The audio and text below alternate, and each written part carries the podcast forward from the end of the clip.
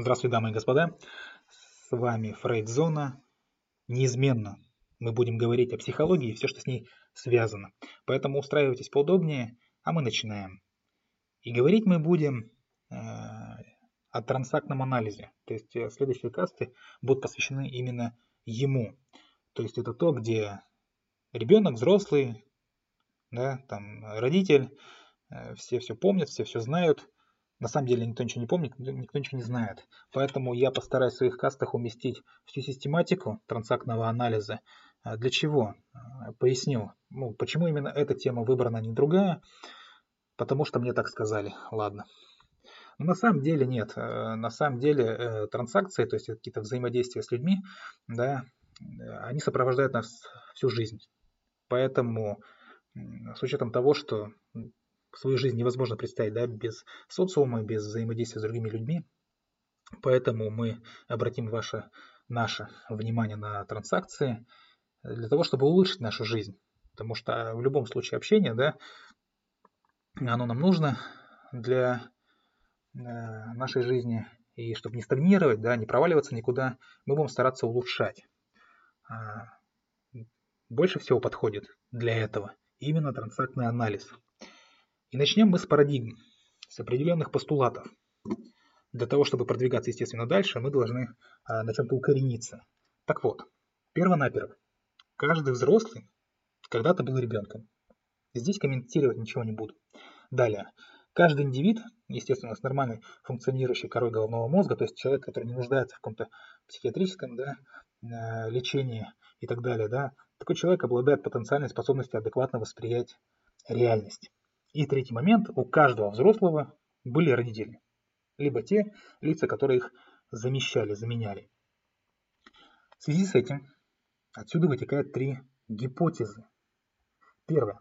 Это состояние сознания, паттерны поведения. Паттерны это схемы. То есть, но мне нравится слово паттерны. Не потому что я такой начитанный, а потому что действительно слово мне нравится.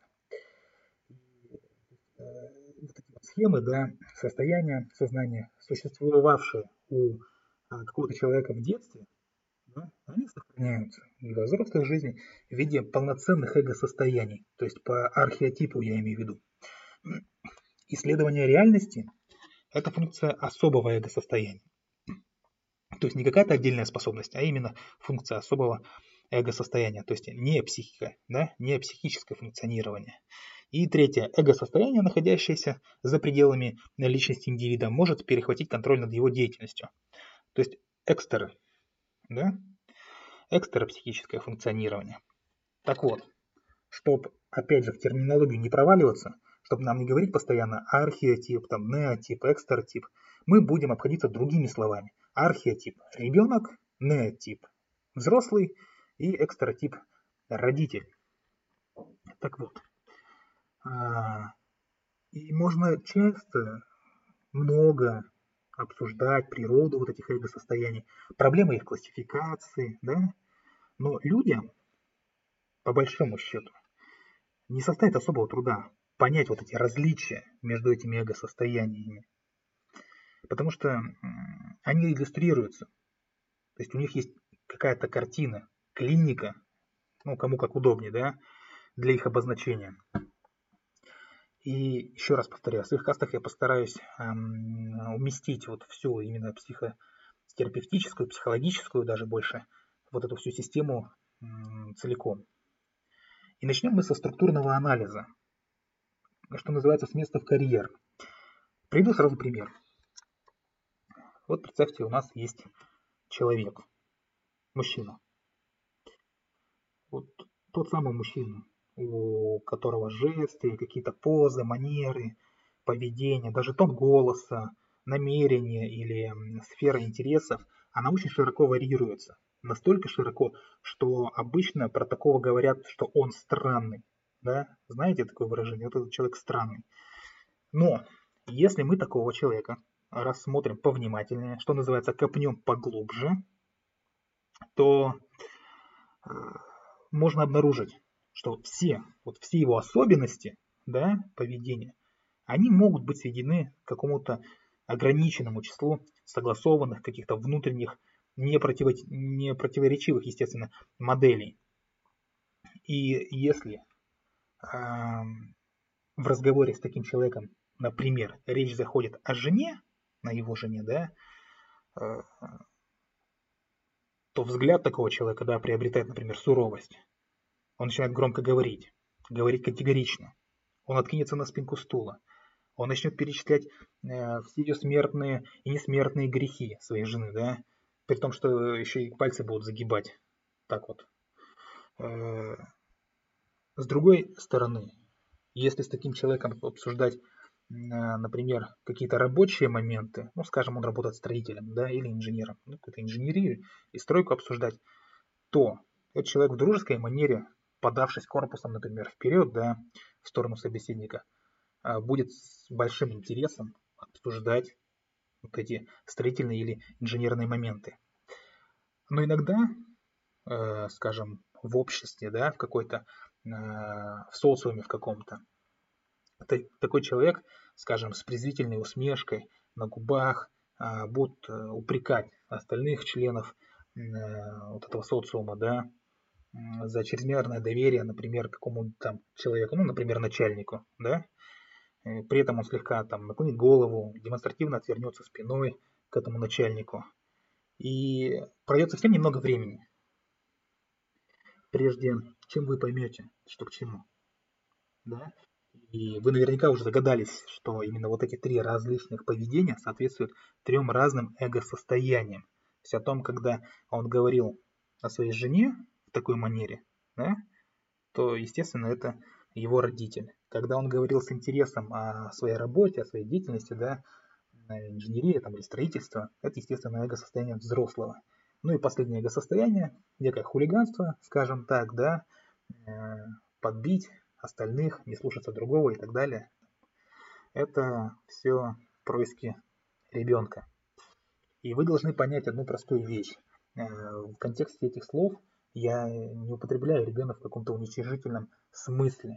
Э, почему? Потому что все три эго-состояния очень важны. Нет смысла, нет никакого смысла а, пытаться избавиться от эго-состояния взрослого в самом себе, да, ой, простите, от эго-состояния родителя или эго-состояния ребенка, оставив эго-состояние взрослого, это невозможно. Тут задача другая. Это задача, чтобы бразды правления каких-то ситуациях определенных брал именно взрослый. Именно так вы улучшите свою транзакцию, ну, об этом позже, станет вам намного лучше в вашей жизни. Так вот, пробираясь дальше, хочу заметить вот что. Э, такой человек э, может получить э, два обратных предписания. Да? Каких? О том, что все дети должны расти. Да? Но никто не объясняет двухлетнему малышу, да, что ему нужно расти. И еще раз повторяю, да, что мы не пытаемся избавиться от ребенка. Э, наоборот, еще раз повторяю, ребенок обладает очень многими позитивными качествами. Они вносят существенный вклад в развитие нашей личности. Это я вам смело заявляю. Для этого нужно устранить ту самую неразбериху, которая связана э, с данным эго-состоянием, и предоставить ребенку возможности для самовыражения, поскольку он действительно обладает способностью внести в нашу личность вклад, там, равнозначен тому, э, который вот настоящий ребенок вносит да, в свою семью. А поэтому здесь важно именно договориться, что называется.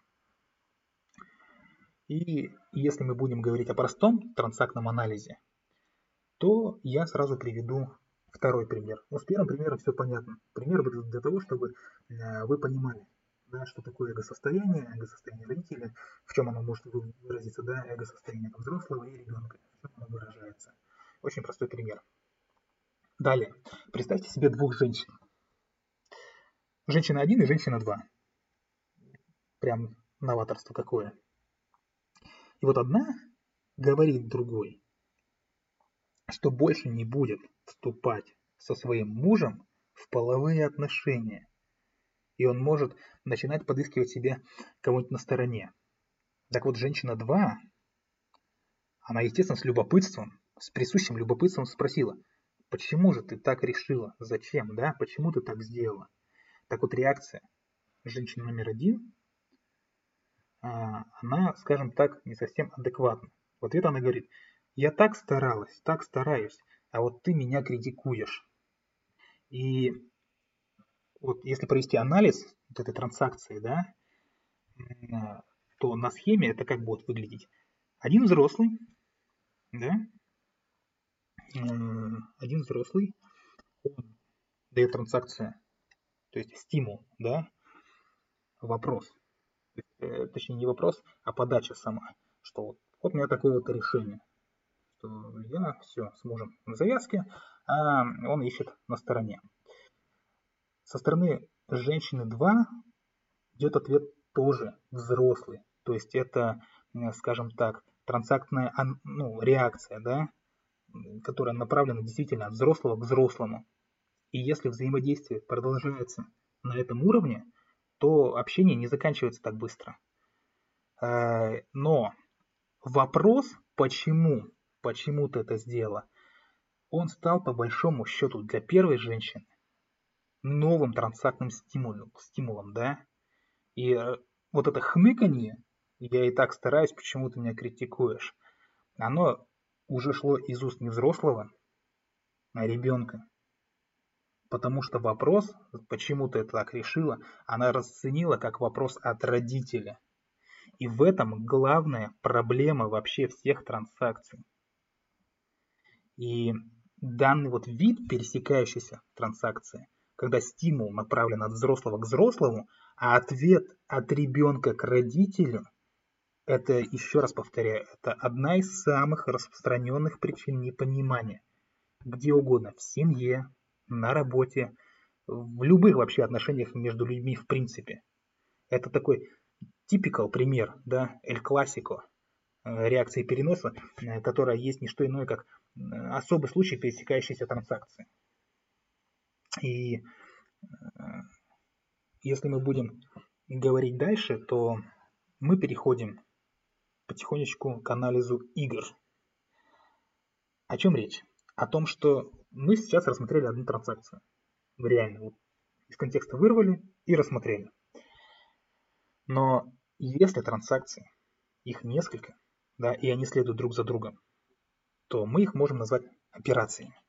То есть это некие такие тактические маневры, цель которых, естественно, оказание нужного воздействия на других людях. Вот всем нам хочется воздействовать, не пройдет и дня, чтобы вы не захотели повоздействовать на кого-нибудь, да, или чтобы кто-нибудь повоздействовал на вас. А, так вот, операция, беседа, вот этой вот э, женщины первой и второй, если она взять ее целиком, да, и проанализировать на более глубоком уровне, да, то получится, что женщина номер один, э, опять же, копнуть глубже, и полностью из нее всю эту историю вытянуть, то желание-то какое было у нее в конечном-то итоге? Желание внутреннего ребенка, эго ребенка, получить просто в свой адрес порцию критики. Вот и все. То есть на вопрос, зачем тогда она так реагирует, вот вам ответ. Потому что ее ребенок хочет получить порцию критики. Вот и все. И вот серия таких операций по транзакциям составляет игру.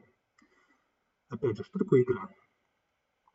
Это серия транзакций, как я сказал, как правило, повторяющихся, которые, несмотря на свою внешнюю, казалось бы, да, внешнюю рациональность, имеют скрытую мотивацию. И если кратко, то это последовательность операций, содержащих уловку.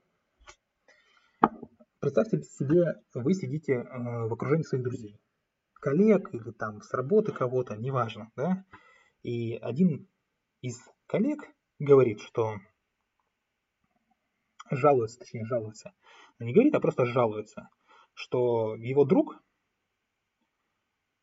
устроил вечеринку по случаю дня рождения, которую он планировал устроить сам, ну или она, да? И, казалось бы, резонный вопрос к такому человеку. Я понимаю, что все примеры на слух очень плохо воспринимаются, но тем не менее, у нас есть группа людей, среди которых один заявляет, что его друг хотел, да, Э, точнее, э, устроил вечеринку, да, по случаю дня рождения, но вот этот вот, который заявляет, он хотел сам бы ее устроить. и на резонный вопрос общественности, группы людей, в которой мы находимся, да, среди коллег, скажем, а почему бы тебе не организовать еще одну вечеринку? Так, так и вот назревает вот такой вот вопрос, да, на что люди обычно отвечают. Да, но это уже будет не вечеринка по поводу там дня рождения, а какая-то пародия или что-то еще. И сразу же включаются другие, другие присутствующие э, со своими предложениями, естественно, которые начинаются со слов, со слов а почему бы тебе не. И каждое, вот каждое предложение, каждая вариативность такой человек всегда будет парировать примерно такими словами. Да, но. И дальше какой-то аргумент, почему ему предложение не нравится. И это тоже игра, она так и называется. Почему бы тебе не, да, но. И в такую игру может играть любое количество людей. То есть один человек, как правило, зачинщик, ну или провокатор, называйте как хотите, он излагает проблему. И остальные начинают предлагать пути ее решения, пути разрешения. На каждой из них у провокатора находится какое-либо Э, возражение. Причем, на первый взгляд, очень даже адекватное возражение. И умелый такой вот провокатор, он, он просто будет выдерживать часами натиск э, всей группы людей. И в конце концов просто все сдаются, и провокатор одерживает победу. То есть можно признать там негодными более там десятка предложений, прежде чем эта игра сама по себе прекратится. А уловка здесь в чем? в основе этой игры, вот этой вот игры, лежит вовсе не стремление найти подходящее решение. Подходящее решение человеку здесь вовсе не нужно. Это просто желание одержать победу в словесном поединке. Либо выставить себя бесконечной жертвой, указав всем, что э, я такая несчастная, у меня проблемы, а вы здесь никто. И даже накидать мне вариантов нормальных не можете. Настолько вы отстали от меня. Ну, примерно так. А, если мы будем говорить про игры дальше, да, то очень много игр. Среди них есть такие, как «Как у меня дела», «Ссора», ну, классические, да, «Алкоголик», «Родительский комитет», «Разве это не ужасно?» Ну, или там «Неуклюжий». Вот интересно, что в «Неуклюжем», да, что делает провокатор? Он просто ломает, портит вещи. Какой-то порядок может устроить, беспорядок, точнее, простите, беспорядок может, да, устроить, я имел в виду, нарушить порядок. И каждый раз он при этом будет извиняться. Просто говорит, о, простите, не хотел, о, извините, excuse me, и так далее, и так далее. И когда человек неопытен в общении, да, а, такое поведение порой ставит в тупик. Вроде казалось бы, да, э, ну человек ведь извиняется. Да, он неуклюжий, но он же извиняется. Значит, он этого не хотел, искренне не хотел, ведь он принес извинения. И... Но бывалый, опытный человек, конечно же, его раскусит можешь сказать примерно следующее. Ты можешь ломать вещи, ты можешь устраивать беспорядок, ты можешь делать все, что тебе нравится. Пожалуйста, извиняться. И все. Провокатор вскрыт, да? Уловка обнаружена, неуклюжий терпит поражение, он проиграл. И, естественно, игра прекращается. Или, например, игра алкоголик. Да? То есть это и сложная игра, там много правил, которая очень часто приводит к печальным последствиям. И данная игра, она предполагает всегда наличие каких-то людей, то есть минимум четырех игроков. Это будет преследователь, спаситель, простофиля, там опять же провокатор и так далее. Поэтому э, взрослый, да, казалось бы, вот в такой игре, почему бы тебе не, да, но под видом того, что взрослый да, занят решением проблемы, на самом деле э, просто э, такой человек провоцирует одногруппника стать на позицию, ну, или какого-то там людей, каких-то своих коллег, да, встать на позицию родителя. Того самого родителя, который дает беспомощному ребенку бесконечные советы. И цель, еще раз повторяю, просто приводить в замешательство. Одного человека, одного родителя за другим, показывая неразумность их Э, предложений, их вариаций. И игра не прекращается. Почему?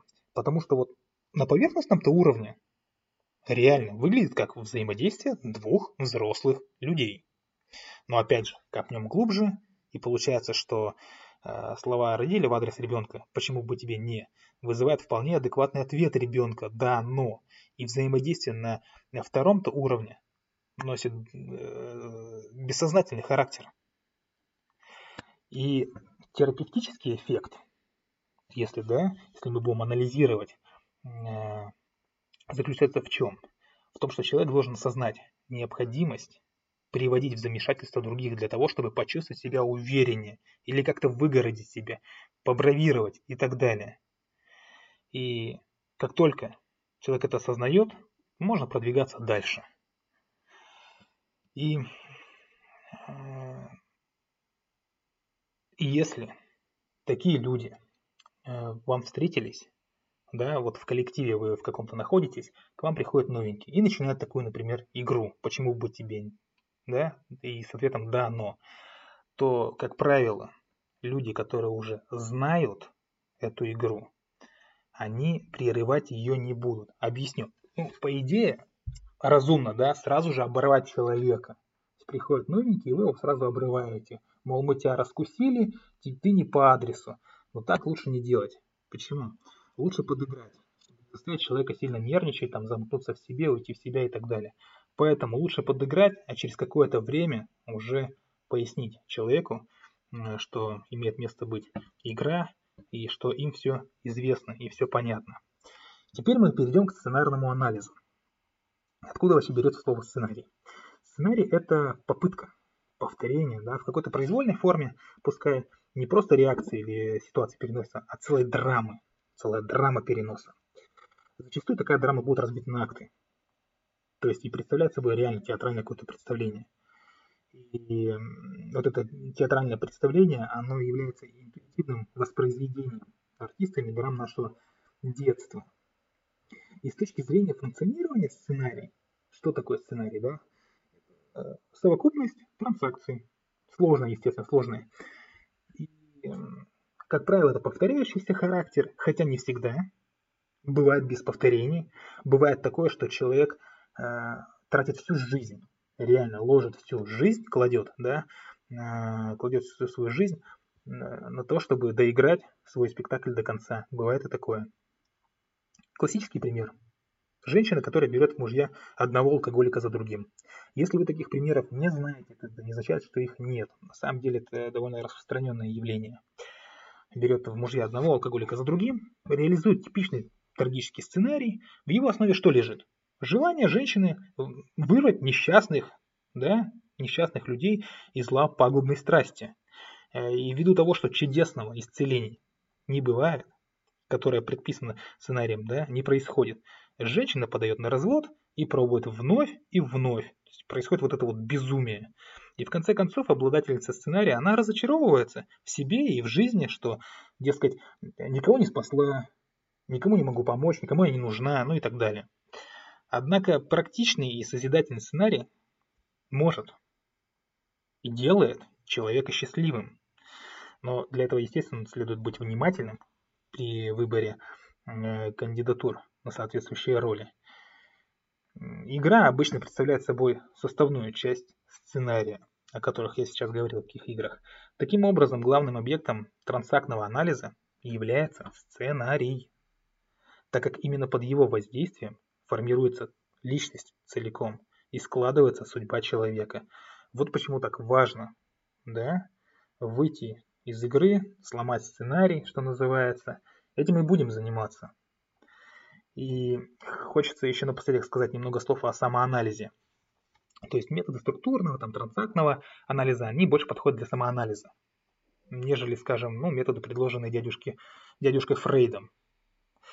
И любой, кто имеет представление о структуре собственной личности, может успешно решать какие-то проблемы, связанные с контрпереносом. Лучше всего, конечно, это делают психологи, потому что это их работа, у них э, знаний намного больше, да, они реально помогают, э, то есть осуществляют контроль за деятельностью ребенка, за деятельностью родителя с их излюбленными играми, то есть помогают вам да, в этом разобраться сценариями. Также анализируют мотивы, по которым э, то есть человек хочет находиться в, в каком-то обществе, да, и если такой человек перестал обманывать себя и разобрался со своим ребенком, родителем и взрослым, в себе, да, естественно, то он из всех возможных будет выбирать те слова, те схемы общения, те паттерны, да, которые принесут максимальную пользу себе и остальным. Ну, это, естественно, взрослый. И в следующий раз мы поговорим о социальном взаимодействии, да? А на сегодня я считаю, что все. Напоминаю, что в описании каста будет ссылочка на наш телеграм-канал. Заходите, подписывайтесь, задавайте вопросы, получайте ответы. И любите психологию, изучайте психологию. Всего вам доброго и до свидания.